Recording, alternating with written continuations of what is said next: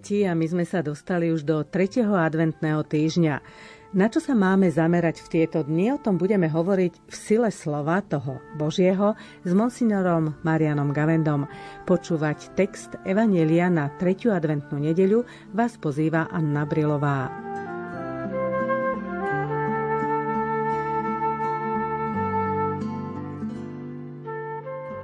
Čítanie zo svätého Evanielia podľa Matúša Ján bol v žalári. Keď počul o Kristových skutkoch, poslal k nemu svojich učeníkov opýtať sa. Ty si ten, ktorý má prísť? Alebo máme čakať iného? Ježiš im odpovedal. Choďte a oznámte Jánovi, čo počujete a čo vidíte. Slepí vidia, chromy chodia, malomocní sú čistí, hluchí počujú, mŕtvi vstávajú a chudobným sa hlása evanielium. A blahoslavený je, kto sa na mne nepohorší. Keď odchádzali, začal Ježiš hovoriť zástupom o Jánovi. Čo ste vyšli na púšť vidieť? Trstinu zmietanú vetrom? Alebo čo ste vyšli vidieť? Človeka oblečeného do jemných šiat? Veď tí, čo nosia jemné šaty, bývajú v kráľovských domoch. Teda čo ste vyšli vidieť? Proroka? Áno, hovorím vám viac ako proroka, lebo to o ňom je napísané. Hľa ja posielam svojho posla pred tvojou tvárou a on pripraví cestu pred tebou. Peru, hovorím vám, medzi tými, čo sa narodili zo ženy, nepovstal nik väčší ako Ján Krstiteľ ale ten, kto je v nebeskom kráľovstve menší, je väčší ako on.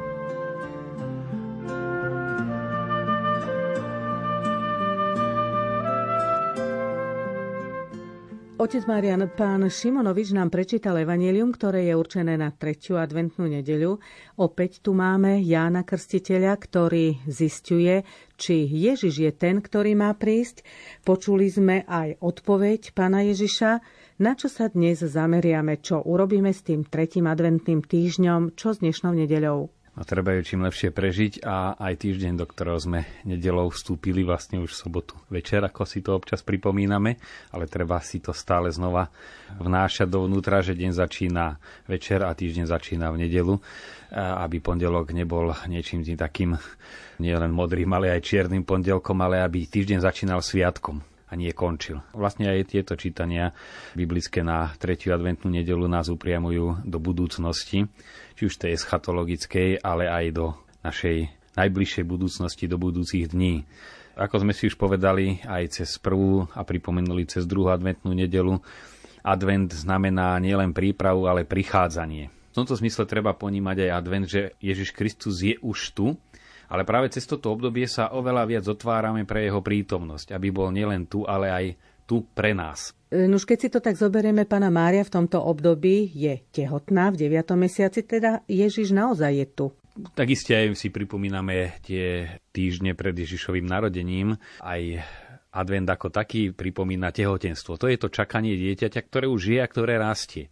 Je to veľmi dobrý obraz, aj taký živý, pretože advent má byť niečím ako tehotenstvo, teda časom, keď z toho počatého slova, ktoré sa stáva telom a ono sa stáva pri každom ozaj veriacom, nábožnom počúvaní Božieho slova, to dieťa Ježiš, žijúce teraz v nás po krste, sa rozrastá, pôsobí.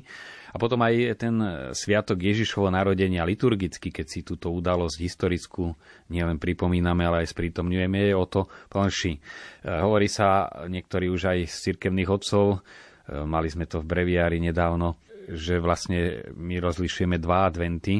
Advent to prichádzanie Boha, ktoré sa naplnilo v Ježišovi Kristovi a potom advent na konci vekov, ten definitívny advent, príchod Božieho kráľovstva. Ale medzi tým žijeme tretí alebo ten prostredný advent a to je obdobie dejín od Kristovo zmrtvých stania na nebo vstúpenia až po jeho druhý príchod. Takže sme naozaj po každej stránke plne v advente.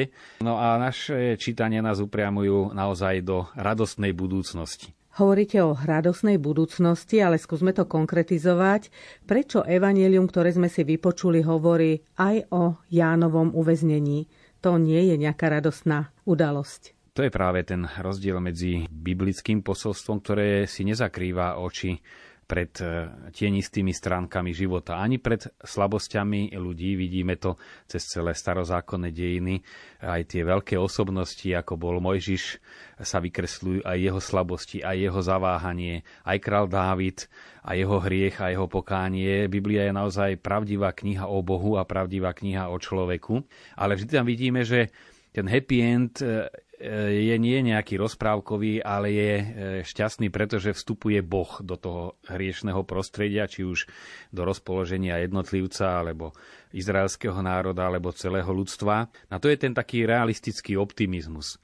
Medzi ľuďmi sa skôr hovorí, že pesimista je dobre informovaný optimista, ale pre veriaceho by to malo byť naopak, že optimista to je Božím slovom informovaný pesimista, čiže na všetky tie negatívne údaje, ktoré sa na nás naozaj sypú cez titulky novín, cez správy, aj v bulvárnych, aj vo verejnoprávnych médiách, vždy to je nejaká katastrofa, nejaká vražda, niečo zlé sa stalo. To sú tie zlé správy, to je anti-evangelium, evangelium je radostná zväzť, no nás zahrania práve tá žalostná zväzť, No ale do toho by mal kresťan tým duchovným pohľadom nášať práve nádej. Nádej nie v nejaký lepší svet, ako to sluboval marxizmus. Stále sa spievalo o krajšom zajtrajšku, no ale nejak neprichádzalo, pretože raj na zemi nie je možné postaviť. Ale je možné práve s upriamením sa na väčšnosť krajšie žiť na zemi. A to je veľmi dôležité. Tá predpoveď mesiánskych čias, e, ktorú hovorí už prorok Izaiáš, hovorí ako o svetlej budúcnosti, ktorú prináša Boh, ktorý prináša spásu. On sám príde a spasí vás. V tom je celý dôvod radosti. A tí, ktorých pán vykúpil, sa vrátia s jasotom vojdu na Sion. Zase, pretože ich pán vykúpil. Večná radosť ovenčí im hlavy, zaplaví ich radosť a veselosť, zmizne vôľ a vzdychanie. To sú tie mesiánske predpovede, ktoré nehovoria o tom, že ľudia budú bez problémov. Počujeme, bude tam aj bôľ, aj vzdychanie, aj mnohé tie starosti života, ktoré nás prevádzajú, ale bude tu e, dôvod ponad to všetko, alebo v tom všetko mať radosť. To nie je paralela ani protiklad ľudského utrpenia, ale to svetlo spásy vstupuje práve do neho. Cez krízu sa človek dostáva k svetlu. Naozaj cez tú temnotu, cez krízu sa človek dostáva bližšie k Bohu a nakoniec to vidíme aj v Evanieliu. Jan Krstiteľ je vo vezení, teda žiaden pokojný život. My sa ťažko vieme do toho vžiť, jednak tá drsnosť väzenia, už len keby nás tam zatvorili na 24 hodín. Aj s istotou, že o 24 hodín nás pustia, vieme si možno len slabo predstaviť, čo všetko by nám prešlo myslou. A nie to ešte ozaj to očakávanie na smrť. Tá istota, už si tu zatvorený a čakáš na smrť. A v tom Jan dozrieval. Čo nám táto udalosť chce povedať? Keď príde kríza, keď prídu pochybnosti, nemal by človek sa snažiť vyriešiť si ich sám, lebo sa zamotá do seba práve pochybnosti prichádzajú, pretože človeku sa vytratí ten e, širší horizont. Niekedy aj ten ľudský, príde kríza, nemá to zmysel, prečo sa to vlastne namáham, či už niečo sa nepodarí, alebo sa práve aj podarí a človek si uvedomí, aj som to dosiahol a nie som šťastný a tedy začína kríza. Stratí sa význam. No a vtedy, kde si v tom uzavretom kruhu svojom začať hľadať riešenie sám, tak to je e, vlastne zamotávať sa ešte viacej. Ale vidíme, že aj Jan Krstiteľ, keď sa dozvedel tie zvesti o Ježišovi, že koná trochu inak, než on predpovedal, že neprináša vo svojej moci nejaké súdenie ľudí na dobrých a zlých, ale práve sa ujíma zlých, aby sa stali dobrými a chorých, aby boli zdravými práve v tomto kontraste ja nevedel teda, že či buď on zle predpovedal a musí e, zmeniť pohľad na svoje kázanie a povedať si, mýlil som sa, alebo e, mal som ja milnú predstavu o Mesiašovi a musím si ju poopraviť. A v tom je Jánova veľkosť, ktorú pán Ježiš neobvykle vychválil. A najviac chváli opakovanej na nejakého človeka e, z úst pána Ježiša počujeme na Jana Krstiteľa. Potom paradoxne práve na tých, ktorí neboli veľmi veriaci, na stotníka, na tú ženu kananejskú a na iných, u ktorých videl vieru, ako ani v Izraeli nenašiel. Ale ozaj tú Janovú veľkosť Ježiš vykreslil práve vtedy, keď ľudský povediac bol na dne. Jan vlastne v tejto svojej osobnej kríze poslal učeníkov, aby sa spýtali Ježiša. No a Ježiša v tomto kontexte nielen zastupuje, ale sprítomňuje církev. Naozaj tých pochybností, či už osobných, alebo aj pochybností názorových o tom, čo je správne, čo je spása, či sme reinkarnovaní a zase sa tu vrátime a či to, čo trpíme, sú naše predošlé životy. Spomínam to, pretože sme aj minulé to spomenuli v súvise s Janom ako s tým, ktorý prichádza s Eliášovým duchom a mal som veľa reakcií že skutočne je tu veľký zmetok. Na tu je veľmi dôležité ísť sa pýtať cirkvi a nielen, že aký ja mám o tom pocit, čo mne asi, ako sa to mne asi zdá a javí. Lebo nám sa môže v určitom rozpoložení všeličo zdať aj všeličo javiť, ale je dôležité naozaj tá jednak 2000-ročná skúsenosť cirkvi a potom aj tá garancia Ducha Svetého, ktorý církev vedie a ktorý pomáha vnímať to, čo nám Boh chce povedať. Ako rozlišíme, čo nám Boh chce povedať? Pred niekoľkými dňami bola zverejnená posynodálna exhortácia pápeža Benedikta XVI. Verbum Domini, kde veľkú časť venuje práve tomu, ako znova objaviť v Svetom písme Boží hlas. Zhrňa tam vlastne starobilú a stále aktuálnu náuku cirkvy, že to Božie hovorenie je skutočnosť oveľa väčšia, než len to, čo je zachytené v Svetom písme, v Biblii, teda v tých knihách Starého a Nového zákona. V najširšom zmysle Boh hovorí a vzniká vesmír a všetko, čo Boh hovorí, či už priamo alebo cez svoje skutky, je jedna skutočnosť a časť toho je zachytená v Biblii ako v Božom slove Boh hovoril cez ľudí k ľuďom. To je to tajomstvo vtelenia, ktoré nezačalo len Ježišovým počatím, ale že ozaj Boh už aj cez starý zákon sa približoval k človeku a hovoril z ľudských udalostí. Tí, ktorí boli citliví, najmä proroci a veľké osobnosti starého zákona, boli eh, schopní vyčítať z tých udalostí Božiu vôľu a jeho vedenie. Čiže to je to Božie hovorenie, ktoré bolo zachytené rôznymi štýlmi, na dohlbky nemusíme byť všetci biblisti.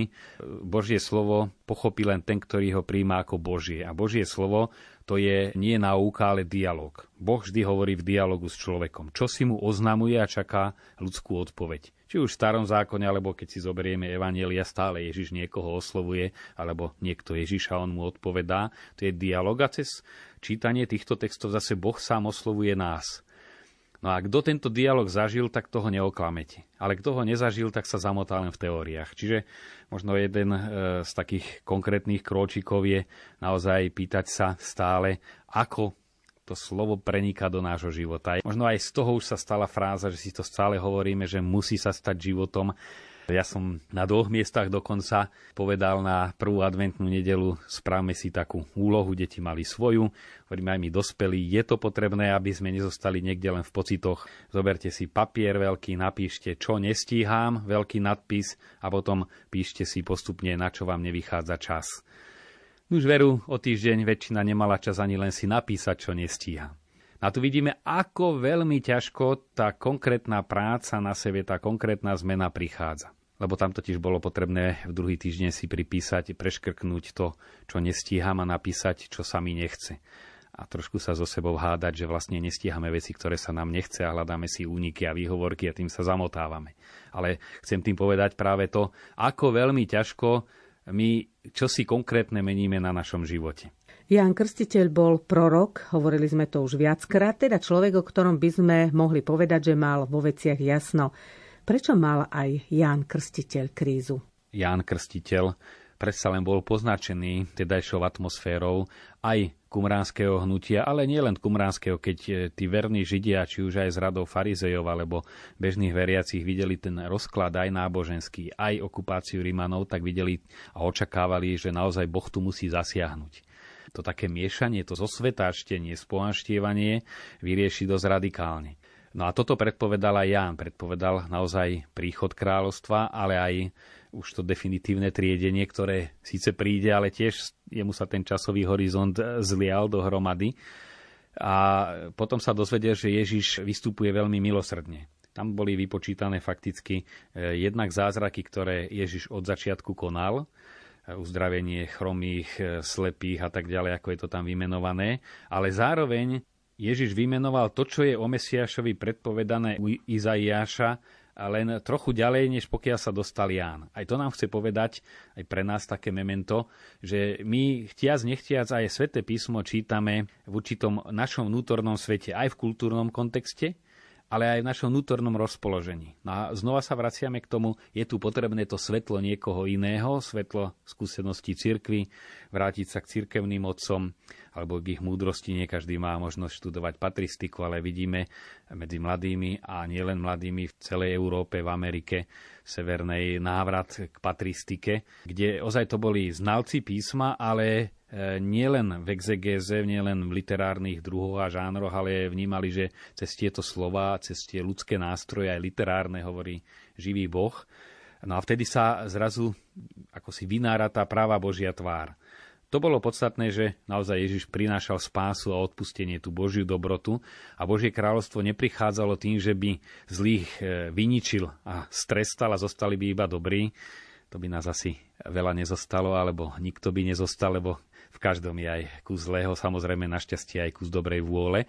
No a Ježiš vidíme, že sa práve tej dobrej vôle chytal. On videl, čo je v človeku, videl, v akej biede žije, ako si veľmi škodí, videla jeho tvrdohlavosť, aj asi myslím si, že najviac našu úbohosť a nerozumnosť, ale zase aj e, sa vedel vžiť do toho, v aké hmle sa my nachádzame a pritom prichádza a prináša pozbudenie, svetlo. To bol jeho štýl. On nebojoval proti zlu, ale šíril dobro aj na tie najzákernejšie provokácie, ako sme už to neraz sledovali farizejov, najmä zákonníkov, pasce vyslovené a nielen aby ho zosmiešnili, ale aby našli dôvod, prečo ho treba zabiť, čiže veľkú zlobu pocitoval a predsa reagoval konaním dobra. Takže toto je posolstvo aj 3. adventnej nedele. Prichádza Ježiš aj do nášho sveta, aby tu vnášal dobro svojim posolstvom, ktoré máme žiť my. Lebo to posolstvo samo o sebe tu je, keby sme zrátali, koľko e, tisícov Biblií sa nachádza na Slovensku, čiže toho posolstva je tu neúrekom len kníh svätého písma, nehovoria z ďalšej literatúry, ktorá aplikuje toto písmo na život. Akurát, že je tu primálo tých, ktorí by sa podľa toho svätého písma držali. Ale toho svetla tu bude len natoľko, nakoľko zažiari cez naše skutky. Vieme, že v každom človeku je aj to dobré, aj to zlé. E, keby Ježiš žil v dnešnej dobe, čo by nám asi povedal, čo by nám ponúkol? No tak to veľké Božie milosrdenstvo, ktoré sa prejavovalo cez celý starý zákon, to sú dejiny ľudskej nevery a Božej dobroty a stále nové šance. E, Ježišové pôsobenie presne o tom istom. Ľudská bieda, choroba, ale aj hriešnosť, do ktorej Ježiš vnáša dobro. No a toto všetko pokračuje v cirkvi cez vysluhovanie sviatosti. Tak ako Ježiš mal svoje telo, svoje ústa, svoje sliny dokonca, ktorými sa dotkol toho slepého, čiže tú matériu, čo my nazývame pri sviatosti, tú materiálnu stránku a bol zároveň Boh, tak najúčinnejšie pôsobí teraz cirkvi cez sviatosti, ktoré tiež majú aj tú materiálnu stránku. Už nie je to Ježišov ten skutočný jazyk a ústa, ktoré hovoria, ale je to sväté písmo, je to ústa jazyk eh, kazateľov, kňazov, veriacich, ktorí hovoria. Ale najúčinnejšie sú to samotné sviatosti chlieba, víno pri Eucharistii alebo slova rozrešenia pri spovedi slova, formula krstu a voda, ktorá steka po hlave krstenca, keď sa stáva Božím dieťaťom, to znovu preporodenie alebo znovu narodenie, o ktorom sme si hovorili minule. E, no a tak by sme sa mohli aj logicky posunúť, že po krste Ďalšou sviatosťou, aby Boží život mohol v nás pulzovať, je samozrejme Eucharistia, je spojenie sa s Kristom prijatie. Do mňa je bude mať v sebe život väčší. A medzi tým vstupuje naša hriešnosť a tu odstraňuje vlastne sviatosť pokánia. Sviatosť pokánia, áno, sme v období, v ktorom by sme práve na túto sviatosť nemali zabudnúť, mali by sme intenzívnejšie na ňu myslieť. Je to sviatosť, ktorá podľa mňa je v najväčšej kríze, celoeurópsky aj celosvetovo mnohí aj Slováci, ktorí boli v zahraničí, či už svoje deti, čo tam teraz robia, študujú, pozrieť, alebo známych, hovoria, tam nikto nechodí na spoveď a každý deň všetci chodia na príjmanie. Nož ale vidíme, že síce chodia na príjmanie stále, ale čoraz menej do kostola. Čiže nestačí bez spovede svete príjmanie, aby udržalo vo viere. Treba možno aj povedať na takú vyváženosť, že v našej mentalite aj vo formácii minulých desaťročí sme možno príliš kladli dôraz len na sviatosné odpustenie v spovedi. Predsa aj v každej svetej omši máme úkon kajúcnosti. Božie slovo zmýva hriechy. Slova svätého Evanielie nech zmývajú naše previnenia, hovorí kňaz a malo by to byť nahlas, čiže aj Božie slovo očistuje. A potom aj pri prinášaní obetných darov znova je úkon očistý a potom ešte aj vyznávame baránku Boží, nie som hoden, aby si vošiel, ale povedz iba slovo a moja duša bude uzdravená. Takže niekedy majú pravdu aj tí veriaci na západe, veď aj toto sú formy, ktorými my lutujeme hriechy, ale ak začnú zabúdať na tú sviatosnú formu, postupne čoraz menej hriechov lutujú a tá viera sa tam vytráca. Viedenský kardinál Šembon, keď bol na Levodskej púti, v lete sa vyjadril, toľko, čo sa tu vyspovedalo ľudí za jednu noc, sa nevyspoveda vo Viedni za celý rok a videl v tom naozaj znamenie nádeje. Som sprevádzal eh, kardinála Torána, keď sme prilietali helikoptérov na Pisku kapitulu a tá helikoptéra tak zakrúžila nad Marianskou horou a keď videl tie zástupy, ako postupne idú na spoveď a že sa tam spovedalo celú noc, ja som potom počul aj reláciu jeho interviu pre talianskú sekciu, tak on hovorí, ja som bol unesený, ja som videl zázrak. To nie je na to, aby sme sa my tu chválili, ako sa spovedáme, ale aby sme si vážili túto prax spovedi, aby sa nevytrácala. Na Slovensku je rozšírených 9 prvých piatkov, možno aj to je dobrá tradícia na Slovákov. Isté to je prax, ktorá tiež nie je magická. Človek má slobodu, aj keď si vykoná 9 krát 9 prvých piatkov, môže sa slobodne rozhodnúť aj zomrieť v ťažkom hriechu. Ale predsa len Boh slúbil, že mu dá príležitosť na pokánie. Či ju využije, to je druhá vec, ale kto si vykonal 9 prvých piatkov, teda spoveď a sveté príjmanie cez Margitu Alakok, prislúbil, že dá možnosť, dá príležitosť na pokánie, aby nezomrel v ťažkom hriechu. Skúsme sa zamyslieť, čo by sme aspoň teraz pred Vianocami mali urobiť a o čo sa snažiť. Možno aspoň v krátkosti niekoľko zákonitostí, že naozaj ten roškatý a plus aj naša ľudská prírodzenosť a naša ľudská slabosť nás vedú k tomu, aby sme to najdôležitejšie najviac odkladali. Aj dokonca som čítal o time managemente, ako si usporiadať čas. Tam radil ten autor, a on hovoril o úplne praktické rovine, že si pred zoznam úloh napísať P, to sú protivné, potom dôležité a potom dlhodobé. A hovorí začať to, ktorá ti je najprotivnejšia, alebo potom tie ostatné zvládneš. No my to môžeme preniesť aj do duchovného života. Začni spovedou a ostatné príde. Lebo my máme tendenciu práve tú spoveď odkladať. E, čiže to je prvá zásada. Druhá je, a veľmi to dobre vyjadrila jedna pani, ktorá si po rokoch začala robiť 9 prvých piatkov. Dokonca aj kolegovia na to e, podnetili, mali trošku problémy v práci. Poďme si robiť 9 prvých piatkov znova. A už tej vernosti, aj že teda idú do toho spolu, tak sa tak potiahnu, aj ten ide, aj ten idem aj ja a hovorí, čím pravidelnejšie chodím na spoveď, tým viac zistím, že mám hriechy. Ale to nie, že by bola hriešnejšia, len si zrazu uvedomuje, citlivieva to vnútro, čo všeličo v živote nie je správne a treba to sa snažiť odstraniť, lebo v konečnom dôsledku nie je, aby sme sa z viacerých hriechov spovedali. To kňaz ani církev nepotrebuje dlhšie zoznamy hriechov, ale my sami sa potrebujeme od nich očisťovať. No prvá podmienka očistí je vôbec si ho priznať, uvedomiť, že v čom si robím chybu, uvedomiť si, ako mi škodí že to nie je len na ľudskej rovine, ale na duchovnej, že len ozaj Boh môže odpustiť to, čo sa týka urážky voči Bohu.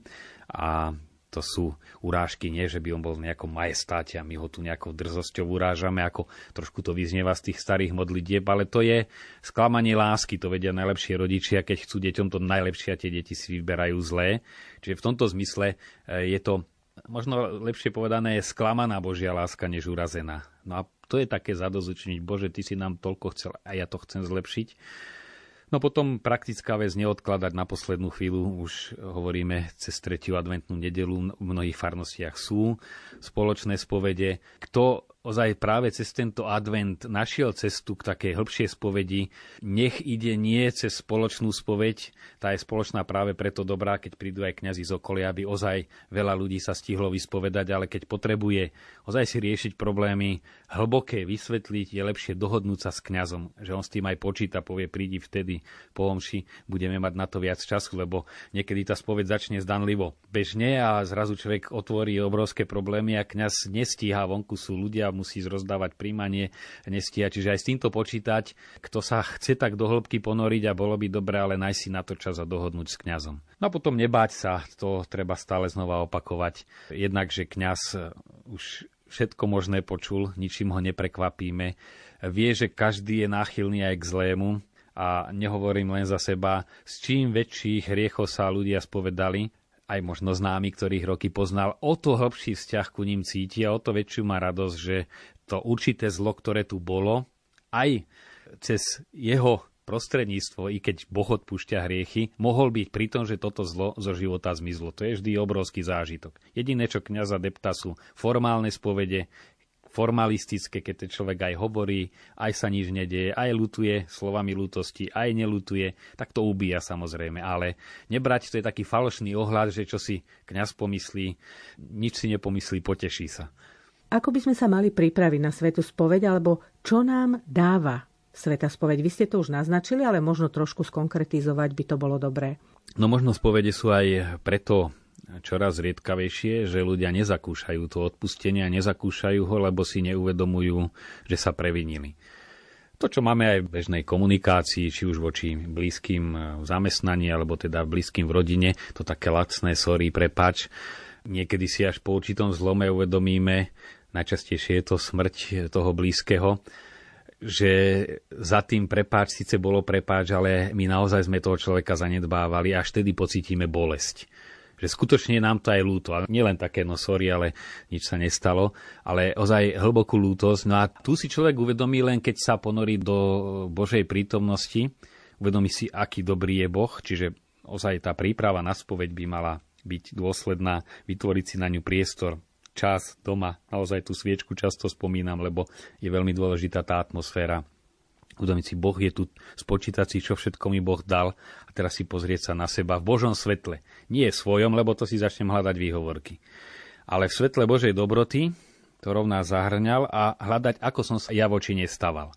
No a potom e, dôležité je aj prejsť z času na čas to spýtovanie svedomia. Bolo by veľmi dobré aj také hĺbšie vysvetlenie vôbec zmyslu prikázaní, čo sa ktorým prikázaním myslí a nielen to, ja neviem, sti otca svojho, matku svoju, či sme poslúchali rodičov, neposlúchali, často sa to spovedujú aj tí, ktorí už majú rodičov dávno mŕtvych zo zvyku, ale naozaj čo všetko znamená napríklad štvrté prikázanie alebo piaté vzťah životu, starosť o zdravie, strava, rýchlosť pri šoferovaní, či niekomu idem na nervy a mnohé iné aspekty, Existuje literatúra, to by som veľmi radil, trebárs kardinál Koreza, on to písal naozaj vtedy, keď bol ponorený do každodenných e, starostí ľudí, s ktorými žil vo výrobe a s ktorými sa stretal podáva veľmi hlboký a zároveň veľmi praktický pohľad na zmysel prikázaní. Celé desatoro takto preberá, by som to chcel veľmi odporučiť, alebo si prejsť aj katechizmus katolíckej cirkvi. Desatoro, jedno prikázanie za druhým, kde je veľmi dobre vysvetlený aj zmysel toho prikázania, aj ktorých všetkých oblastí sa to týka. Aby sme citlivievali, ako som už povedal, nie aby sme viacej hriechov pospomínali, ale aby sme v čím viac oblastí kde zanedbávame dobro alebo v ktorých si škodíme, aby sme to očisťovali. Naša relácia sa blíži ku koncu, otec Marian. Poprosila by som záverečnú myšlienku. Možno na záver by bolo dobré dať si predsazatie, že aspoň jedného človeka v svojom prostredí povzbudím do spovede. Relácia v sile slova sa končí. Myslíme v týchto dňoch na sviato zmierenia, nenechávajme si ju na posledné chvíle a myslíme tiež viac na druhých ako na seba. Veľa síla Božieho požehnania do toho vám želajú otec Marian Gavenda, technik Matúš Brila a moderátorka Anna Brilová. Tešíme sa na vás o týždeň.